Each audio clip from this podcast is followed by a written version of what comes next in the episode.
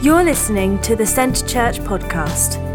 We hope you enjoy this message recorded live from our Burgess Hill campus. So, the second one in the series of From Brokenness to Abundance is living beyond fear and anxiety. That was a little murmur. Not sure what that was about. But what I'm really pleased is that these tables are so close together that you can't escape. So tough, you just got to sit through this. So let's remind ourselves what it's all about. In Galatians 5:1, it says, Christ has set us free to live a free life. Agree with that? Great. And it goes on to say, we must always cherish this truth and stubbornly refuse to go back into the bondage of our past. Do we have any stubborn women in the house today? Yeah, that's the balcony sorted. That's where the stubborn women are. Great. I'm glad my husband's not here because I am going to admit right now, I can be really. You're not recording this, are you? All right, don't send him a copy. I can be really stubborn. Can anybody else? Do you know when you just dig your heels in? I'm just going to say this. Even when you know you're wrong. Anybody else do that? But you're like, I'm just not going to give in on this fight. I'm just going to dig in as long as I can. And maybe then I'll give in. But we need to have a bit of stubbornness, if that's a word, about us because we need to cherish the truth that is this book and stubbornly refuse to go back into the bondage of our past. Because we learned this morning that we are new creatures, aren't we? And we have a new life, and the old one is gone. That's our starting point this afternoon. It's a good starting point, isn't it? Great. So let's have a look at what fear is. Fear is an emotional reaction that triggers a physical response in our bodies that comes from the perception of impending danger. Now, fear is not necessarily a bad thing again, because if we have a healthy fear of things that harm us, that's good. And actually, the world in which we live is a really fearful place. And we face danger in our daily lives all the time. We just probably don't stop and think about them. You can imagine um, being in your kitchen. Anyone put their toaster next to their sink? Why? Because you could get electrocuted. So we have a healthy fear of what happens when you mix electricity with water. So we manage that kind of healthy fear all the time, don't we? We just don't think about it. So fear is good when it's healthy. We also have a healthy fear when there's like a pace of change just becomes like a little bit too much. But it does invoke fear in us, doesn't it? When like, oh, because none of us like change. Anyone like change? No? Look in the mirror every day. Change has happened. Some days more quickly than others. Like, goodness me, how did that happen overnight? Slap a bit more on. And the pace of change, you know, for example, technology. Anyone got an iPhone? Okay, let's have a little bit of competition because this is what guys do. Competition about technology. What number have you got? Four. Way behind. Any other answers on four? Five? Seven? Ten? She's got a 10. Natalie, shame on you. Oh my goodness. How can you have an iPhone 11? That's the latest. Let's have a look. Do you want to have a look at an iPhone 11? It's like a computer that you carry around. I mean, the thing about the iPhone when it came out, I mean, it was a computer that you took around with you, but it was little, and now they're making it really bigger. I, mean, I don't get that.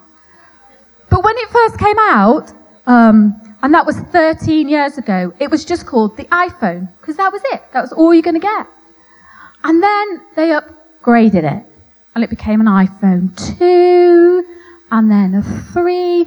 But the pace of change was okay, because every time you were ready for an upgrade, they produced another one just in time for it. But then it started to get really ridiculous, and they added S's and G's and W's and Z's and all kinds of things to it. And I have lost the plot on where the iPhone is. But I believe there's another one out in September, number 12. So if you want to book it, go for it. But I bet the men have already booked it in their diaries. We also get fearful when situations arise. And do you know, I'm going to say the word. I'm really sorry.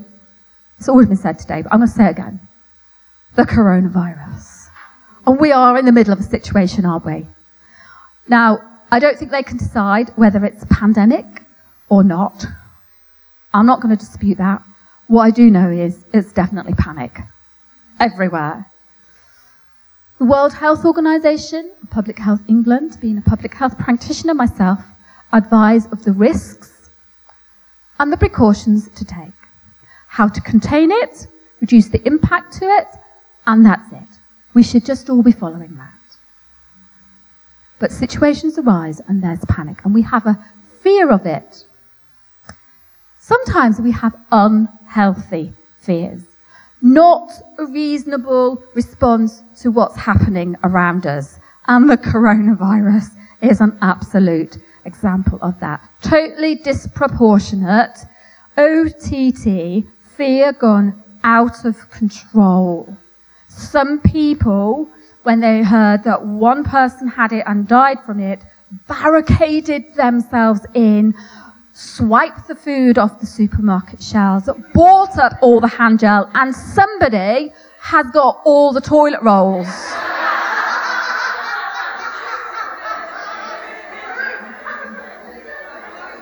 I'm like, when I heard that, that the supermarkets are lacking toilet. I'm like, toilet rolls? What's that about? I thought it was like a cough and sneezing. Why the toilet rolls? Do you want me to tell you? This is what I've heard anyway. I don't know if it's true or not. So don't, this is not absolute truth. It's written in the book. But I've heard it's because the toilet rolls are sourced from China. And China's on lockdown. Now, I don't know what else China's source is, but we'll find out soon enough, won't we?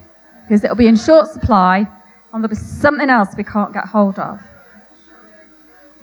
But seriously, the world has gone mad about the coronavirus. Let's just reel it in and bring it back into perspective. Do what we're told and don't panic.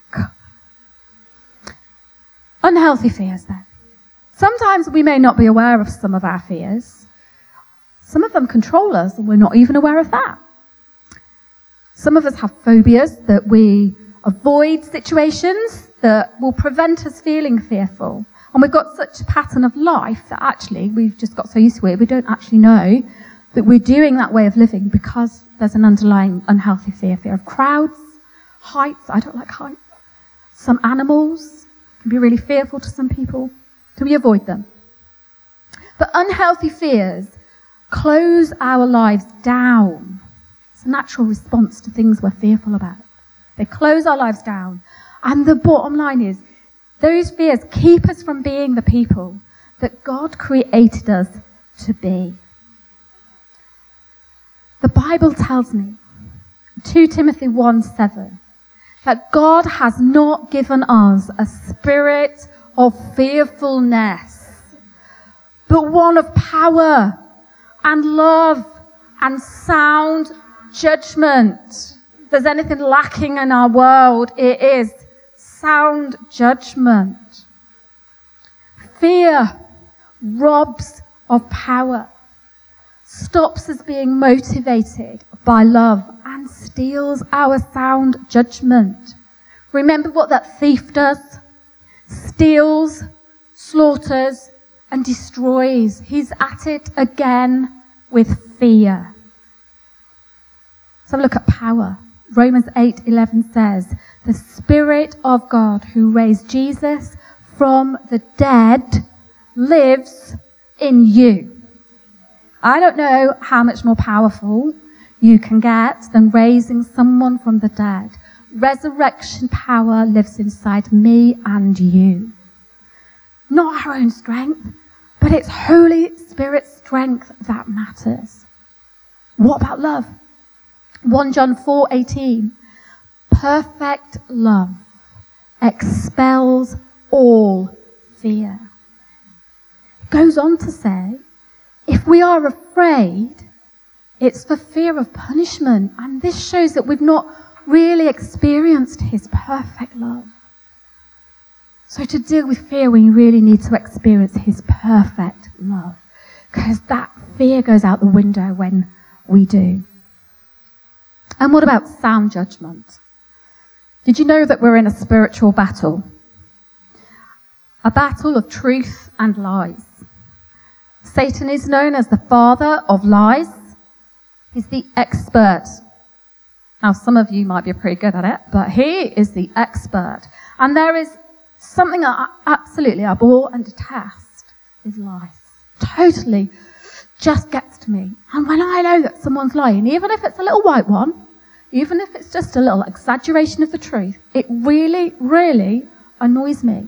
Because I've been really convicted of lies and I can't do it. I was a bad liar anyway.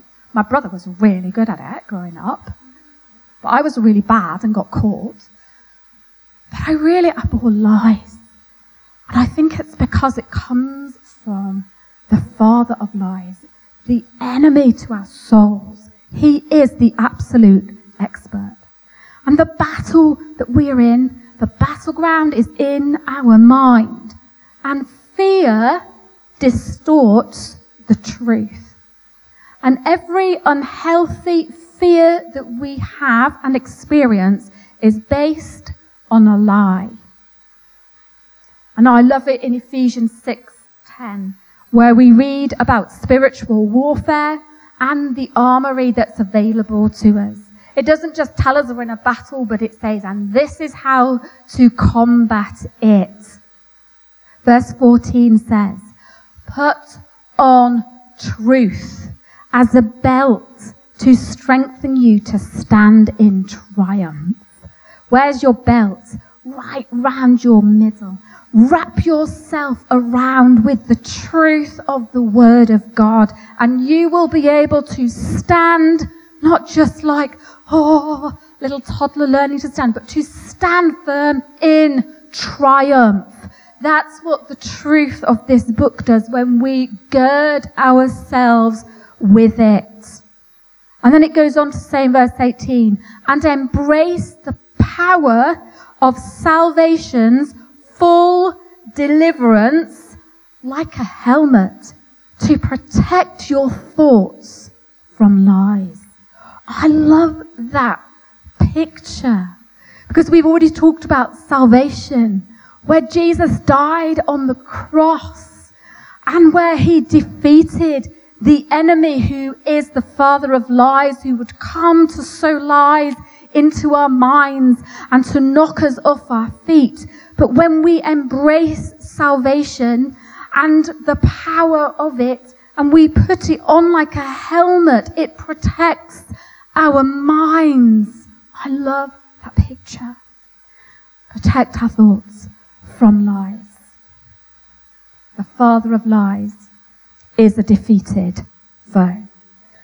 And we can exercise sound judgment when we put on this armory that is available to us. When we make the choice to see things God's way, and that is how they actually are, and not distorted by fear.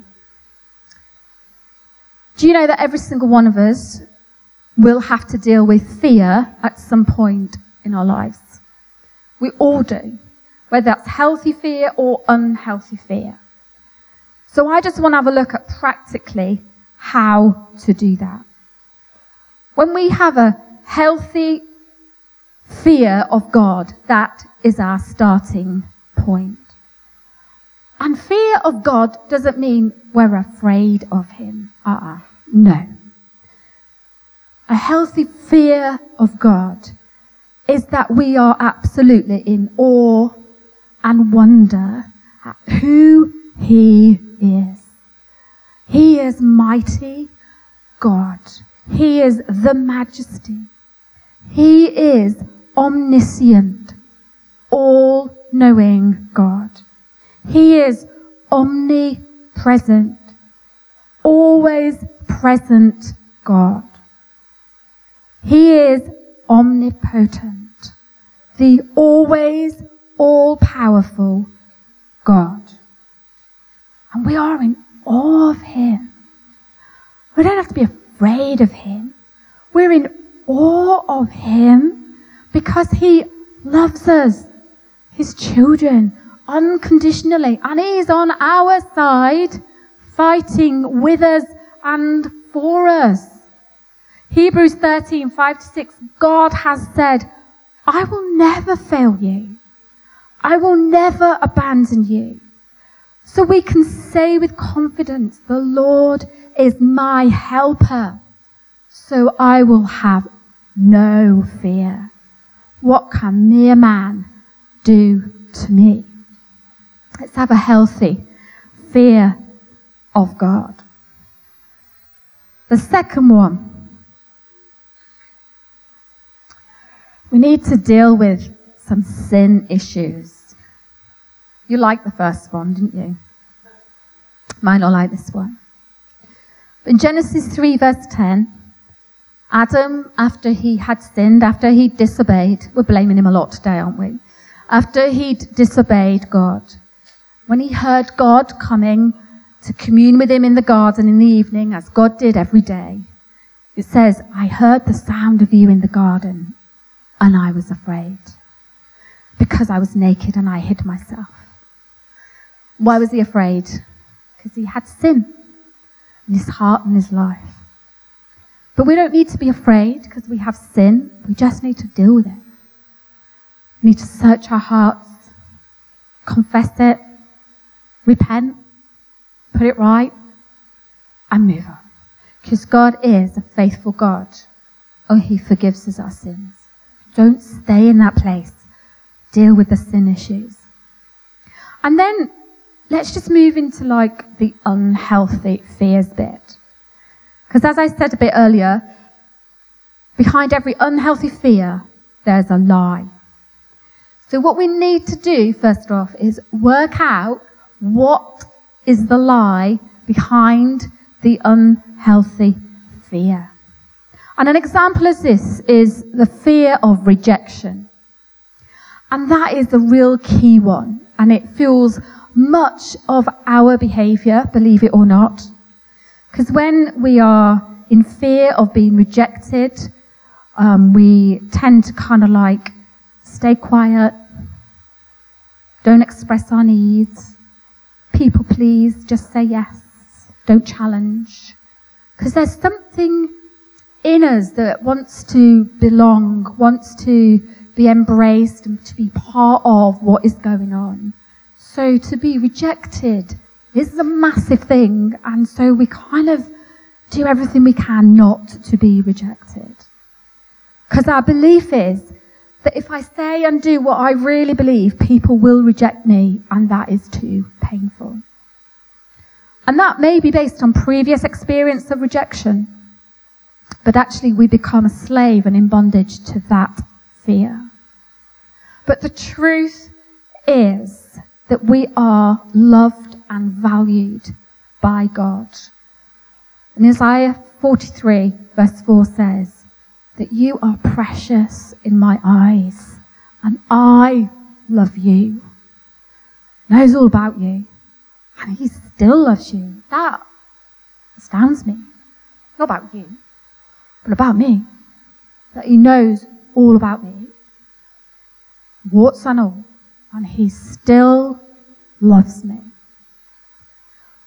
And then we go on to Hebrews 13, 6, we ask the question, well, what can man do to me? And actually, we have to say, well, what's more important? God's opinion of you or man's opinion? And actually, whose approval are we living for? And that's a big question. And if we sort that one out, then we will deal with a lot of the rejection. Another big fear we have is fear of the future. That we may be left desolate, alone, no purpose, no loved ones. And that's real fear in our society. But we've already heard it this afternoon many times today. Jeremiah 29:11. God says to us today, ladies, I know what I'm doing. I have it all planned out. I've got plans to take care of you. Plans not to abandon you, but plans to give you the future that you hope for. He's got it all sorted.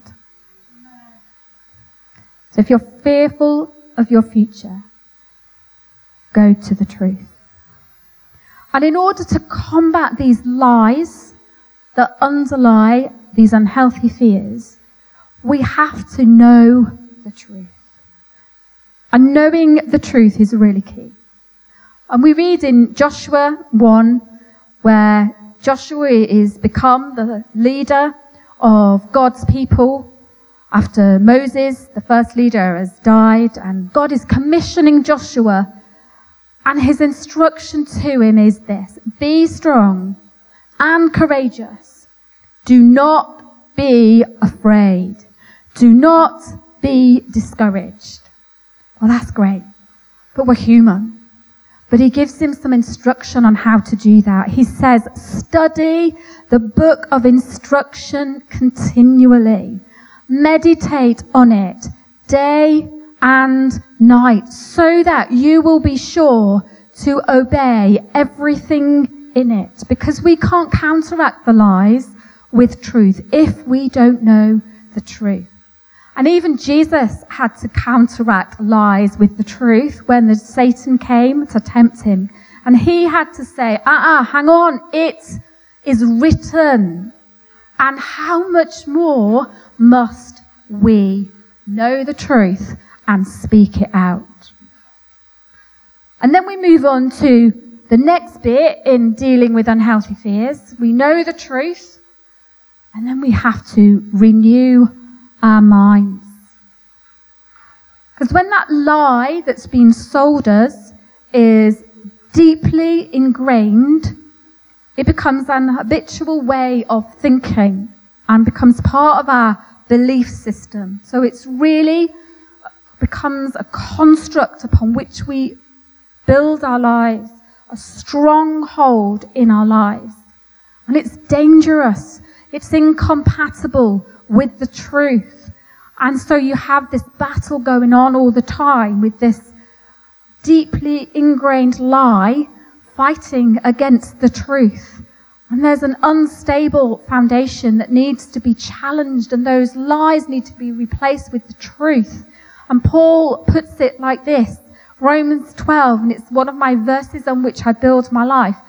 Don't copy the behavior and customs of this world, but let God transform you into a new person by changing, not God changing the way you think, by you changing the way you think. Fear is the opposite of faith. And faith is fundamental to dealing with fear. And you know, we have to make a choice to believe what has and always will be the truth. It's up to us. Versus the ever changing expectations and opinions of the world that is out there. It's up to us. It's within our power to do that. So therefore we need to daily focus on what we are thinking. Is it the truth? Or is it just the flights of fancy, the latest fads and fashions that have just infiltrated, because it so easily does, by us functioning in our world? So when we've sorted that and renew our mind, the next step is to live life as a disciple of Jesus. And in John 18, 31 and 32, Jesus said to his disciples, If you stick with this, living out what I tell you, you are my disciples for sure. And then you will experience for yourself the truth. And the truth will set you free. Now, I've been brought up uh, in church all my life, and I have known that verse forever. The truth will set you free. I didn't know there was a little if before it. Did you? There is.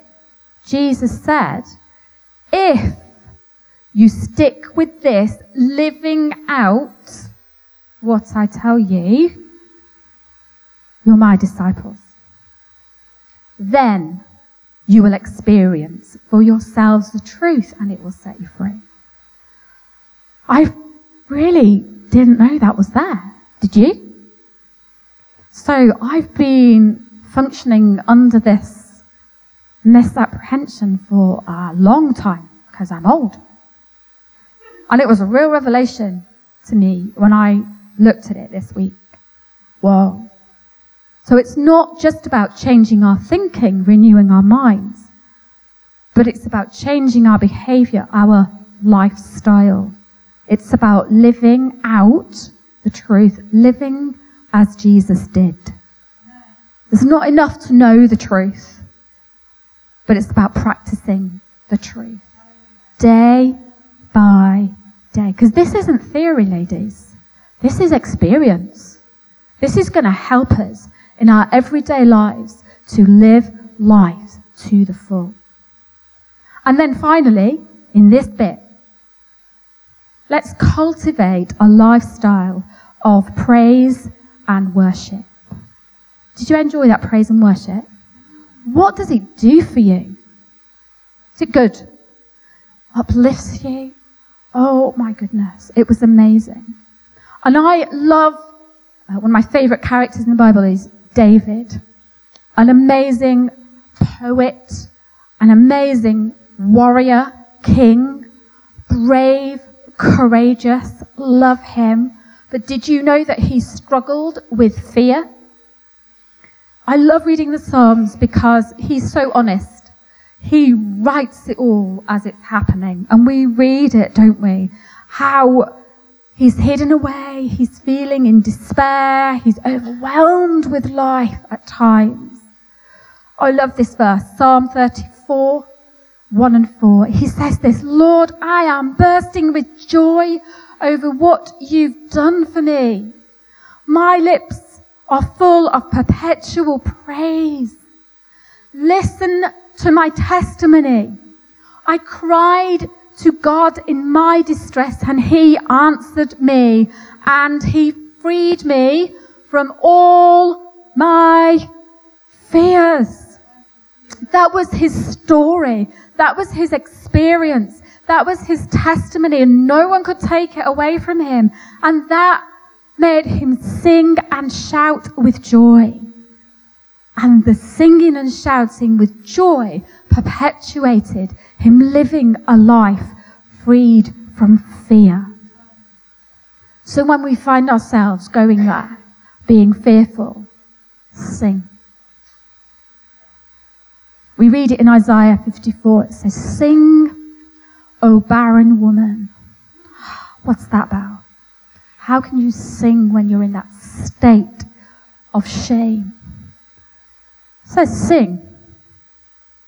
Sing, O barren woman. So the challenge is for us to cultivate a lifestyle of praise and worship. And when we praise and worship Him, we are hearing for ourselves the words that are coming out of our mouths, the truth of who God is and what He has done for us. And that will change our situations. It actually won't. It will change what we think about our situations and it will change our stance in our situations and it will make us stand tall and it will make us know that we are not defeated but we stand in triumph over them. So sing. And if you're in a barren state, I say it to you today because this is not in my notes. Sing, O barren woman. Sing.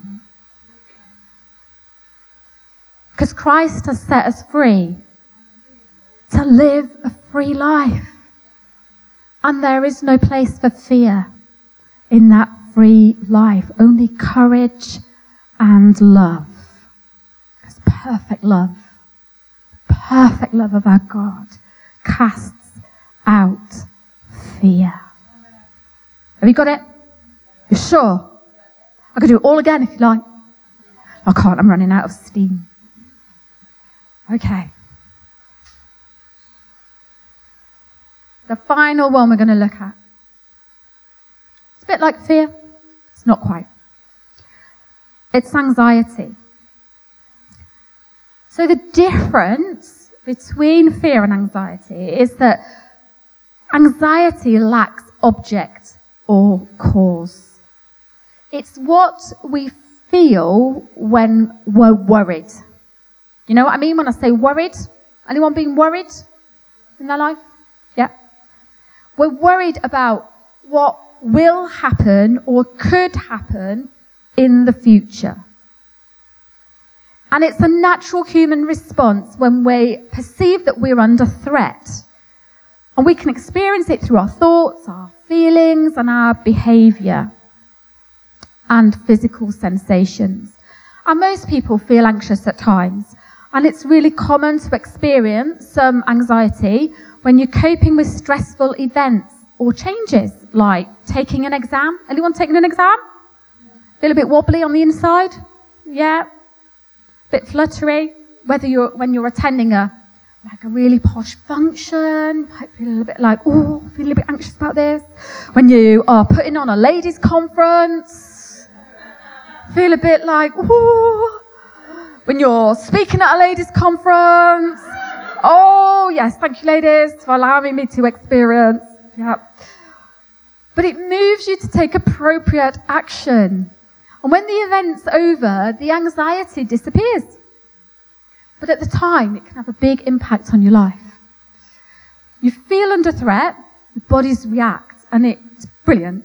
God is amazing, isn't he, how he's made our bodies. Releases hormones called adrenaline and cortisol. And it makes us feel more alert, act faster, makes your heart beat faster, and gets the blood, therefore, to the bits of our body that's needed the most. It's brilliant. I love it. And after the feeling of threat has passed, our bodies release another hormone, cortisol, and it helps our muscles relax. And sometimes it causes us to shake a little bit. Had that experience? Kind of, oh, it's over now. I'm a bit shaky. And we have three types of responses fight, flight, or freeze. But you know what? It's automatic. You have no control over which one it's going to be. Well, that's not helpful, is it? Because sometimes you might fight, and it might not be appropriate. Most of the time, you might flight, which is scarper, or sometimes you just might freeze. Have you ever done that? You're like, you're stuck to the spot, and the car's coming towards you. And you're like, you know, I need to get out of the way. I know I do, but I'm frozen it has no control over you. So anxiety is amazing. However, anxiety can go beyond normal, like we've heard with all the others, and it can become a mental health issue.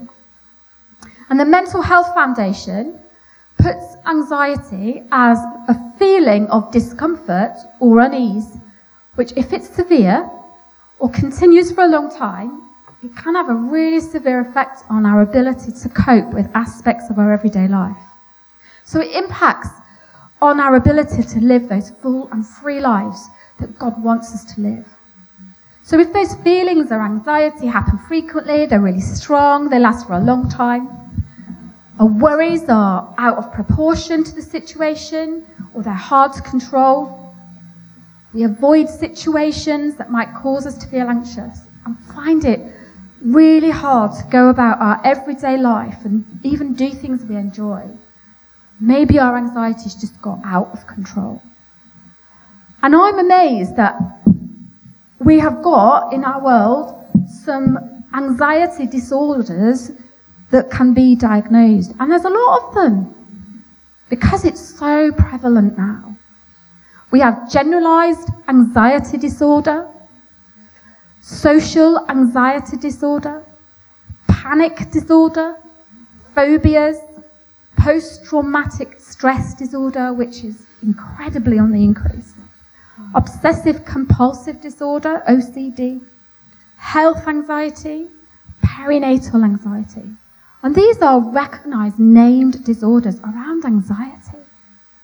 And I have to say that my own personal experience of working with families as a health visitor, I've been one for the last 34 years, our absolute privilege of being able to work with parents and children in their homes, sitting with them as they just do life, being with them and supporting them in parenting their children.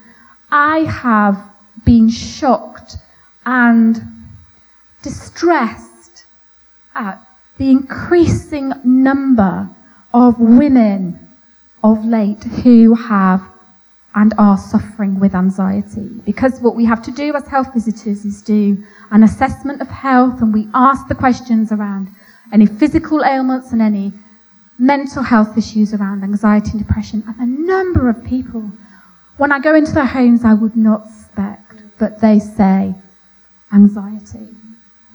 I feel really anxious when I go out. I feel really anxious when I go to work. And I'm shocked. It, it hurts my heart to hear those stories because I know that that is so not God's plan and purpose for humankind. And I know where it has come from. It has come from the enemy of our souls. And I would suggest that anxiety is endemic today. It's not an epidemic where it's just an outburst, but it's endemic. In our civilized society, it's here to stay. And that bothers me. It really bothers me. What bothers me even more is it crosses all social barriers, deprived and affluent, and it crosses all age groups. And it's affecting our children. And that really bothers me. And I visit families with preschool children, and I see preschool children suffering with anxiety. That's not right. I know that's not right. And it breaks my heart to see them. And my children work in the caring profession and they work in schools and they tell me stories of the children in schools and how they behave and what the root cause of it is, and it is anxiety. And their behavior is that they are totally withdrawn or they're aggressive and they literally can floor a classroom in minutes because they throw things and they self harm. And I don't know what happens to your heart when you hear about people self harming, but that hurts my heart because it hurts God's heart.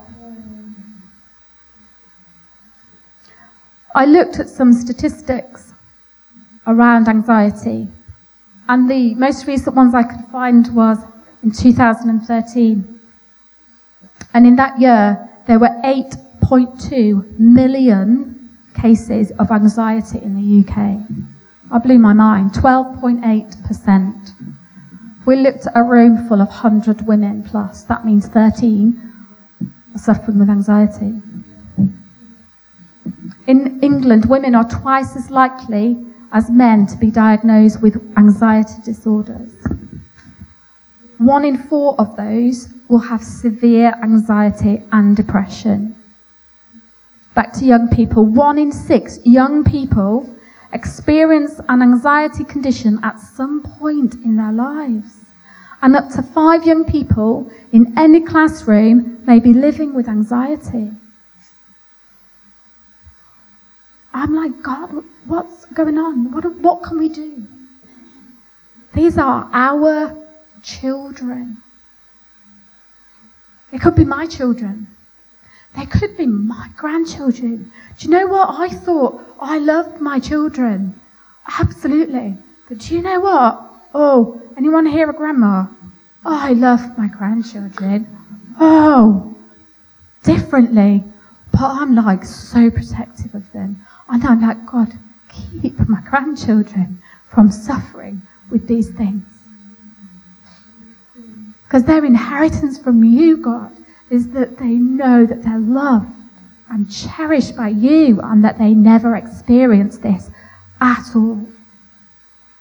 What does anxiety feel like? Well, it's different for everybody. It affects your body, that tummy, nausea, dizzy, restless, headaches, pains, heartbeats, affects your mind, sense of dread, fearing the worst, feel like the world's slowing up or slowing down, can't stop worrying, bad things are going to happen, you worry about worrying, your anxieties of anxieties. Oh, me, it's ridiculous, but it's a reality for some people.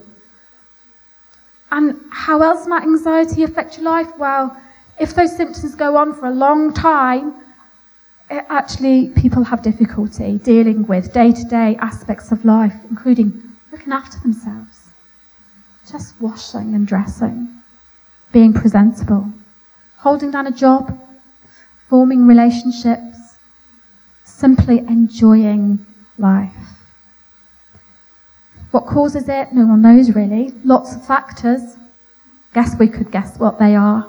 Difficult experiences goes back again to those triggers that happen in childhood. Physical emotional abuse and neglect. Losing a parent is really key. Being bullied all my life. Let's not even talk about being bullied. That is so prevalent in our society. I've had experience of that in a workplace situation and experienced anxiety as a result of it, and I would never ever like to go there ever again. Current issues or problems in your life might also trigger anxiety. Being exhausted, build up of stress, working long hours, or being out of work. Feeling under pressure, having money problems, housing or homelessness, losing someone close to you, feeling isolated or lonely.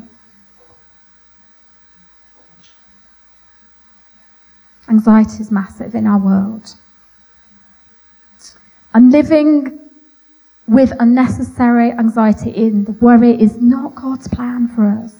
It's not our inheritance. There is no place for it in our full and free life. Do you know what happens to Christians as well as non Christians? So none of us are immune to it. But God has a remedy for it. And before I launch into that, I would like, because you've had enough hearing my voice, because I've had enough of hearing my voice. Um, I would like to introduce Caroline to you. Caroline's the lady over there who has been very quiet in the corner. And um, we're just going to have a chat together, and she's going to share a little bit of her story. Is that okay with you? Cool. All right. Get another sweet, if you've got any left.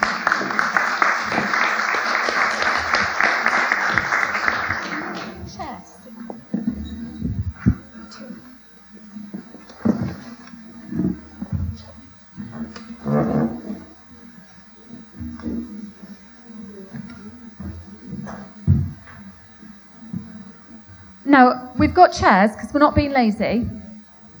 But I'm going to stand here and talk to Caroline, and my neck's going to hurt. Because I'm going to go like that. So we're going to sit down. Is that all right? Cool. So, this is Caroline. So, hi everyone. Caroline is part of our church. She's been part of our church for a long time. Um, she's part of our family. We regard ourselves in our church as family, but actually, I regard Caroline as more than that. She's probably one of my daughters, and love her to pieces, and we do life together. And she is the most loyal, kind, caring, considerate, with a servant heart that you could ever meet. She's lovely. And she volunteered to come with me, so she's lovely. but we're going to hear a little bit of Caroline's story. Is that all right? Yeah. Right, okay then. So, obviously, we're talking about anxiety. So, just tell us have you experienced anxiety in your life? Yep. Yes, is the answer to that. Good. Was it your experience of anxiety? Is it like being a lifelong thing, or was it like little incidents of anxiety? What was it like for you? No, well, I could say really up to the age of 28, and I'm a bit older than that now, but up to the age of 28, I would say that I hadn't really experienced anxiety, um, no more than the average person would, like normal things you might worry about. Um, but I guess the first time that I really experienced what I would call severe anxiety was when I was 28 and heading towards my 30s, um, and that's kind of when it hit me. Okay, so how did you recognize that your anxiety was becoming an issue for you? Okay, well, I, I suppose in some ways it was a, a build up. I wasn't really noticing it, and then all of a sudden it, it, it hit me and stopped me in my tracks. But it would have been probably a build up of a number of months, possibly even years, without me really realizing. At the time, I was um, very busy. Uh, I was actually youth pastor for the church in Torquay uh, looking after Jackie's children. So that's why I was probably a bit stressed. Uh, no, no, no. Seriously, she would be. Uh, but no, I, I, there was lots going on in my life. I was, I had three different jobs. Um, you know, as I say, I was, I was running the youth. Friday night, Saturday night. Um, I was doing a degree part time, and yeah, I was just crazily, crazily busy. And then just you know, over a period of time, I just noticed the first thing I noticed really was I was not sleeping. Even though I was tired at the end of the day, I just was not sleeping. And I'd wake up feeling just as tired as when I went to sleep. Um, so that was kind of a bit of a sign to me. Um, and then, really, I guess out of nowhere as well, I was, I was getting these thoughts coming into my head. And as a Christian, that's that's hard to deal with because some of those thoughts are really horrible thoughts, horrible thoughts about myself, horrible thoughts about other people, just really, really horrible thoughts. And it was almost we talked about guilt and shame this morning, and it was almost like how can I possibly think those thoughts as a Christian? How can I how can I ever how how can they possibly go through my head? And and yet they kept coming, and nothing I seemed to be able to do would change it. Um, I'd try and watch TV or read a book, and yet I was just constantly getting these thoughts come into my head.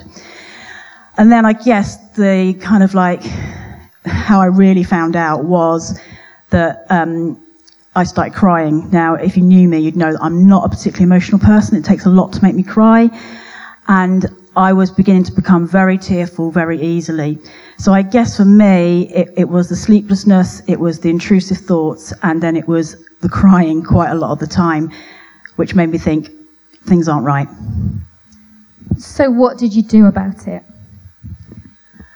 Okay, well, so I was living with my older sister at the time, and obviously, I, when you're living with somebody, it's very hard to hide that from them. And uh, she kind of picked up on it, and, and I basically just said how I was feeling. And it was actually at the end of a year, so I think it was like, um, well, it was just really before Christmas, and I knew we were going to my brother's at Christmas um, for the Christmas holidays. And we, when we said to each other, look, you know, let's go, go away, have a few days out, relax, spend some time with your nephew and niece who are quite young at the time, and just chill out and just see how you feel when you get back um, in December. Oh, sorry, in January. Um, and yeah, so unfortunately, it didn't really work, and it was one of the worst Christmases of my life. I, I just became even more and more withdrawn. I mean, I, I'm a bit of a nail, I'm a bit of a nail biter anyway, but my nails were right down to my, right down to my skin. Um, you know, my nephew and niece probably didn't recognise me because I'm normally the life and the soul of the party. And I was just really quiet. I didn't want to speak. And all the time I had these thoughts going on in my head all the time. And nothing I would do would shift them. And I was getting to a bit of desperation point. So then, when I got back from uh, holiday, um, I said to my sister, I don't know what I'm going to do. I- I'm at despair point. What am I going to do? And she said, Well, why don't you go and talk to Jackie? So I had a conversation with Jackie, and uh, and she was really great. And she suggested, actually, I think you probably need to go and seek some medical advice. And at the time, I was a doctor's, but the doctor's wasn't particularly great. Um, didn't have a particularly great relationship with my doctor. So Jackie, being a health visitor, said, "Look, why don't I see if I can get you in with this GP, who's a great Christian man, and and see what help he can advise you." And at that point, I was absolutely desperate. So I was like, "Yeah." So Jackie picked me up from home and took me to the uh, doctor's surgery, and she literally went in and did her magic, you know, and kind of said, you know, this girl needs to see the doctor. Can we arrange this? And um, I saw the doctor, and he was absolutely brilliant, very understanding, and pretty much straight away there and then he put me on medication um, to sort of calm down my thoughts, and then he signed me off for a month as well there and then. So it was those two things, and he did say, look, you know, I'm also going to um, refer you on to have some therapy so you can see somebody to talk through some of these mental health, your anxiety. But to start with, I just needed to get my mind slowed down so it wasn't racing. Um, and it's quite funny because I can remember, I can laugh about it now, but I can, I can remember saying to him, So, how long is it going to take before I can feel better again? And he was like, Well, the tablets might take a few weeks. And he might as well have said 10 years. Because for me, every day was like an eternity. I just, it was just horrendous. And it was the worst time of my life. Um, yeah, so does that kind of answer your question? So you took the medication. Yeah. And then you started having some counselling, some Yeah. talking therapy. Um, what was that talking therapy about? What kind of stuff did you talk about? Um, well, it's kind of like CBT, if anyone's heard of it. So it's really looking at your thoughts that are coming into your head and actually judging those thoughts and and actually a lot of it's like what Jackie was saying about truth. How true is it the thoughts that are coming into your head, and um, and also it's about looking at actually how am I how am I looking after myself? And what I really realised was I've let go of looking after myself. And obviously I was showering and things like that, but I wasn't really looking after myself in terms of making time for myself or doing things that I could relax and in, you know and recharge my batteries all the time. I was just constantly on the go, and I was actually not refueling my, my battery. My battery was on like you know dead, and I was still going. So it helped me to get some perspective and also think about how I can recharge myself. Um, yeah. So with the therapist then, did you go into looking at what the causes might have been or what the triggers might have been? Yeah, I think I think we did, and and you know I think sometimes it's not always easy to pinpoint those, but um, I know one of the causes most likely was that four years previous to this, um, so uh, this was 2008 when I had an episode, and four years previous to that, in 2004, um, very suddenly, um, my dad um, was diagnosed with pancreatic cancer. My mum was actually going through breast cancer at the same time, and my dad was unwell, and we just assumed it was a reaction to mum having cancer.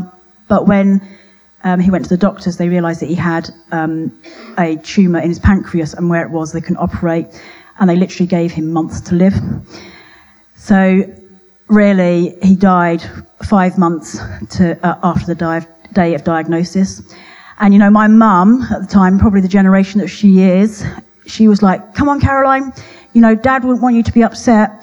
You know, you know, we've had the funeral. Now you need to get back to work and get on. Dad wouldn't want you to be upset. He wants you to live your life." And that was fine. That was her way of dealing with it. But actually, looking back, I probably hadn't really grieved, and I was just getting back on with things. And it was probably those four years later that it really crept up on me, alongside the real busyness, not giving myself enough time. And I think it was those kind of things. Okay. So, um, I'm aware um, that you've had a, another couple of episodes since that time, and the last one was how long ago? So the last one was three years ago, Yeah. And um, tell me what you've learned. four years ago, sorry. Tell me what you've learned about each episode about the way you live your life and what the causes or triggers are to having an episode of severe anxiety. Yeah. I suppose in, in some ways, again, it links back to shame and guilt. Um, I, I, suppose I've had two further um, major episodes I've had time off work um, and I've had to stop everything. And it kind of makes you feel, actually, why does this happen again? You know, why can't I learn from where I was before? Why, why, why have I not learnt? But, you know, there's no point beating yourself up over that. You have to just keep moving and keep, you know, keep picking yourself up and trying to learn. But it is, I know that the biggest trigger is not doing too much and being aware of my capacity and also learning to say no, that it's okay to say no to stuff.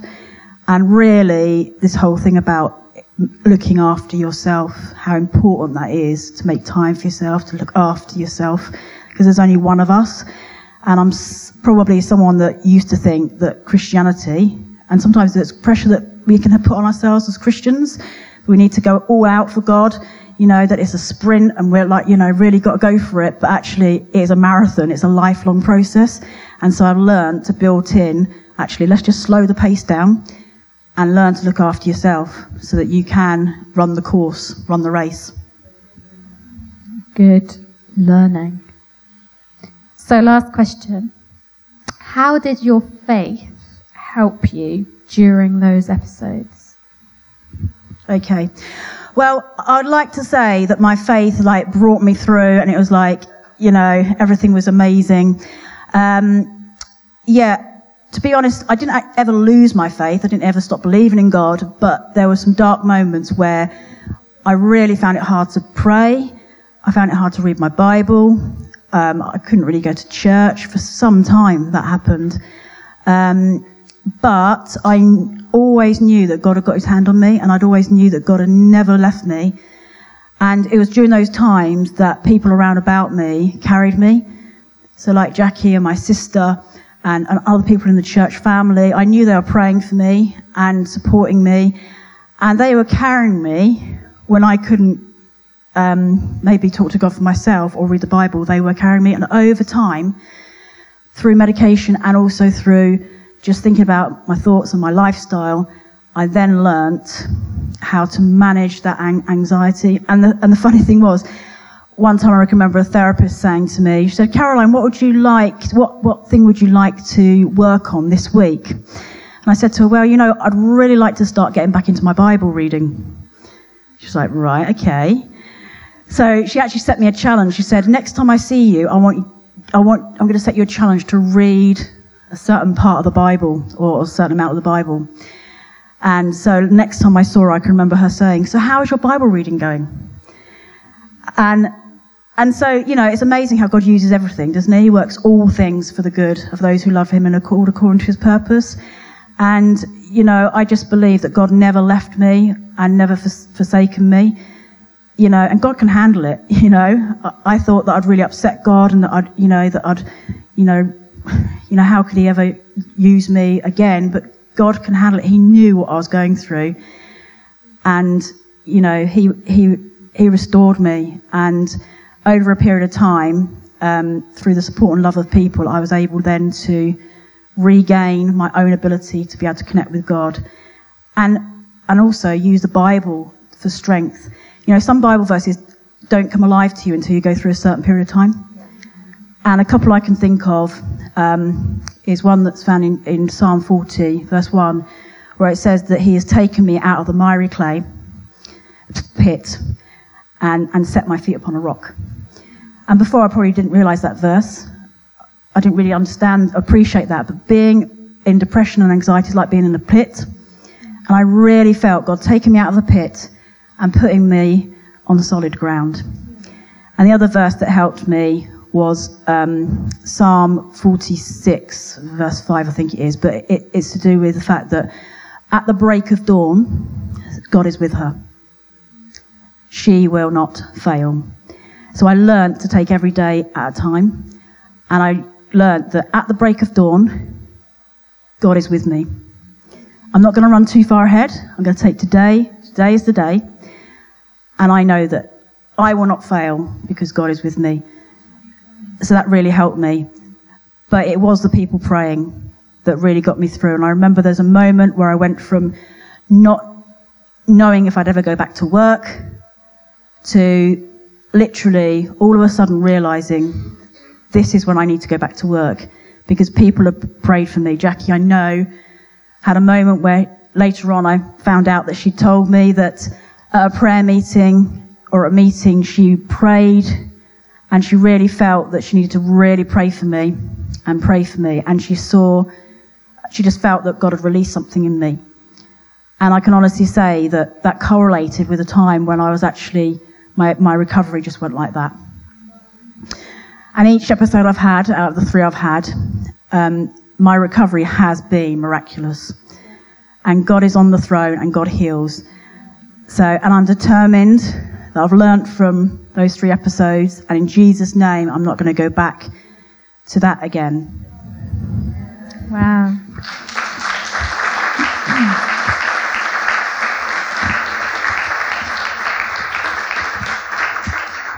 There's incredible power in a personal story.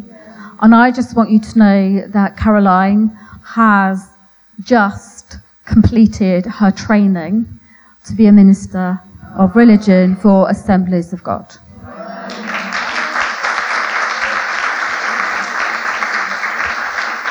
And we are so proud of her.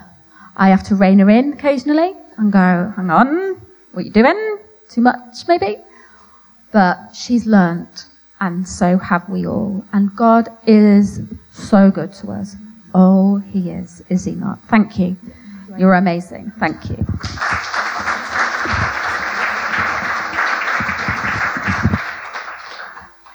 So I'm just going to finish off. I've lost my water. You nicked it. Oh, there it is. Oh, I was going to put it on there. Thank you. Um, I'm just going to finish off because we're nearly done with just some of those strategies that Caroline has put into practice, how to resolve anxiety, and absolutely what Caroline said. When you're recognizing it's getting to that point, seek specialist help, go to your doctor, get some help, some therapy, counseling, medication, um, go there. But for all of us, we get caught up in anxiety, as I said, it's part of our everyday life. And when we're going through changes, like I said, it kind of like starts to get a little bit more. So the first thing we do is we pray. Because in Philippians 4 it says this Don't worry or fret, instead of worrying, pray. That's quite clear, isn't it? Yeah, I don't need to say anything else about that. The street version of the Bible says this Don't get stressed about anything. Whatever hits you, verbalize it with God. So that's another kind of language if that suits you better. But don't worry, pray. Paul gives us another strategy to counteract worry. If you're not sure, not sure what your anxiety is about, and sometimes we're not, we've just got this like worry going on inside. In 2 Corinthians 10, he says, bring every thought into captivity.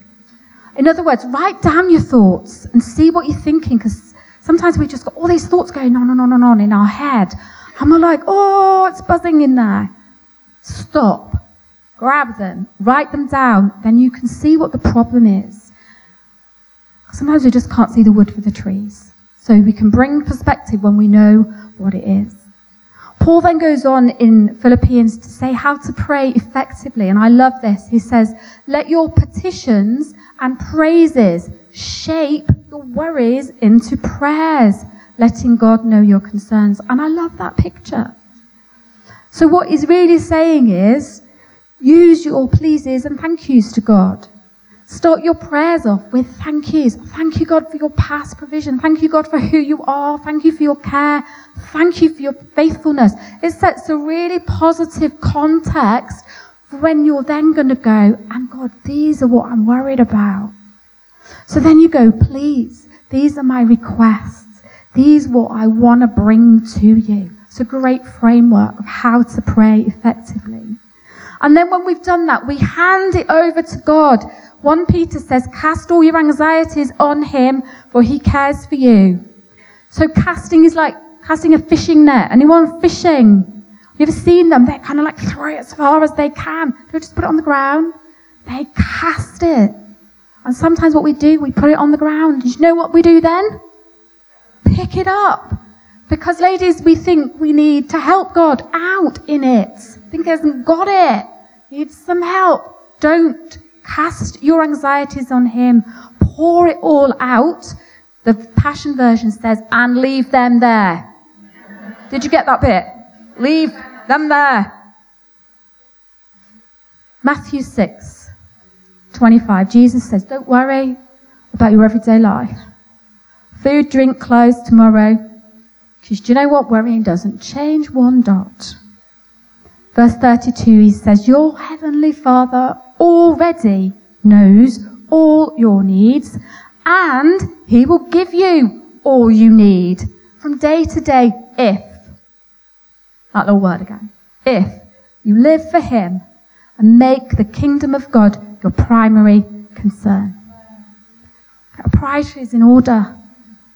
Trust God. He will deal with our cause of our worries, whether it's the basic stuff of life, whether it's relationships, whether it's our future. He's sorted. Learn to think differently. Now, we've already talked about thinking differently, but actually, Philippians 4 tells us this. Summing it all up, friends, I'd say you do a lot better by filling your minds and meditating on things that are true. The best stuff, not the worst. Stop thinking about some negative stuff. Fill your minds with some good. That is not just the power of positive thinking, it's more than that. It's actively focusing your thoughts on what's good and wholesome. And Philippians gives you a great list of what they are. My mum used to say to me, if you can't say anything good, you ever same mother as me? Have you ever said it to your children? what we like, eh? Oh. Do you know what our thoughts are? Conversations in our own head. Talk to ourselves all the time. Have you ever thought of saying, can't think anything good? Stop thinking that. So replace, relay those conversations and go, Stop it. Wash them out. Relay it with, replace it with some good stuff. Think of something that's good. Do you know we have a free will? We choose our own responses. We choose our own thoughts. Let's take some responsibility and not choose, choose not to worry. Paul urges us to don't worry, don't fret. And even Jesus said it to his disciples, and we're his disciples. Let not your heart be troubled. If you feel anxious, because often we pray, don't we? God, stop me worrying. No. To worry is our choice. It's within our control. He has given us tools and strategies to negotiate life without worry. He said, pray. And our prayer should be, make me aware of when I start worrying and help me to apply those strategies. Don't get on that worry tram line as my first port of call. Jesus said to his disciples in Luke 21, Do you know what? Stuff's going to happen to you in life. It's it. Accept it. And he said, Make up your mind right now not to worry about it. Not me. Jesus said it. Make up your mind now not to worry about it when it happens. It's a decision. You're going to happen, stuff's going to happen. You can choose to be consumed with anxiety, or you can choose that tram line of no worry. And you know, when we consistently choose that tram line of no worry, that worry line in our mind will fall into a state of disrepair and we'll forget it's there. We won't be able to find it. And that trust God tram line will be our frequent use one, and we'll just go there. It's automatic. Change our habit. And when we're on the subject of taking responsibility, do you know what? You don't have to take responsibility for everything in life. Do you know what, ladies? We are so good at that. You only take responsibility for what you have the right or ability to control. Nothing else. Don't have to take responsibility for the whole world. Don't mean you have to abdicate all responsibility. I'm not saying that. I'm going to leave you with this. Matthew 11, 28. Jesus says, These are his words to us today. Are you tired? Are you worn out? it's not bedtime yet. Not had your nap.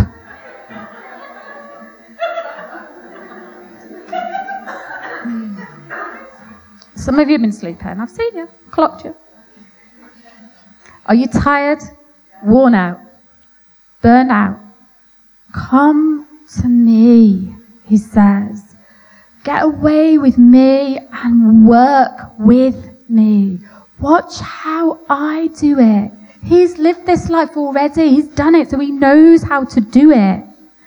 He says, and I love this, learn the unforced rhythms of grace. He says, I won't lay anything heavy or ill fitting on you. Keep company with me and you'll learn to live freely and lightly. And the bottom line is that we all have a load to carry in life, and some take on a different load. Too heavy, not yours to carry, not your responsibility. And that's what makes us anxious. Like Caroline was saying, we can't function and we grind to a halt and we burn out. We have to put some stuff down and walk away and retreat from life when we get to that place. And that is not what God wants from us. He wants us to live life full on. But Jesus is so gracious. He says, This, this is how I want you to do it. Not alone, but yoked together to me, so that we share the load. You only carry what's yours, and I'll carry the rest. And together we journey at a pace that you can do, that I know you can do, not what you think you can do. Because sometimes you run ahead with yourself. And we'll do it in time and in rhythm together. And whatever's ahead, we can tackle together. And you're never alone. Because I'm yoked together with you. I'm by your side. When you're tired, you can lean on me. And it will be not forced, it will be effortless. The unforced rhythms of grace. What a picture of an effortless flow of journey through whatever territory life is giving us at whatever time. And it's a picture of that oxen. Some of you looking a bit like oxen today. Oxen pulling that plough. Got that picture? Muscles rippling, that yoke on its back, never halting, never faltering. It just keeps focused. The end of the row, steadily making ground forward to the goal at the end. That comes with being yoked together, carrying the right load. And when we do all of this, we read in Philippians this. Before you know it, a sense of God's wholeness, everything coming together for good will settle you down. God's wholeness. And then he goes on to say, it's wonderful when Christ displaces worry at the center of your lives. The name of Christ is Prince of Peace. And that's what he gives in place of worry. He gives peace. And peace is shalom, which means wholeness, nothing missing, nothing broken. Wholeness of heart and mind and peace. And you know what? Some of us need to allow Christ to have his rightful place in our lives and to displace that worry at the center and build our lives on that solid foundation. Because it's just maybe slipped a bit, or our circumstances have just got a bit too overwhelming, and fear and anxiety have come in. But God is here today to come and change that. Thank you for listening to this week's podcast at Centre Church. One church, passionately loving God and people in Burgess Hill and Brighton. To get the latest news or for any other information, check out our website at www.centchurch.uk.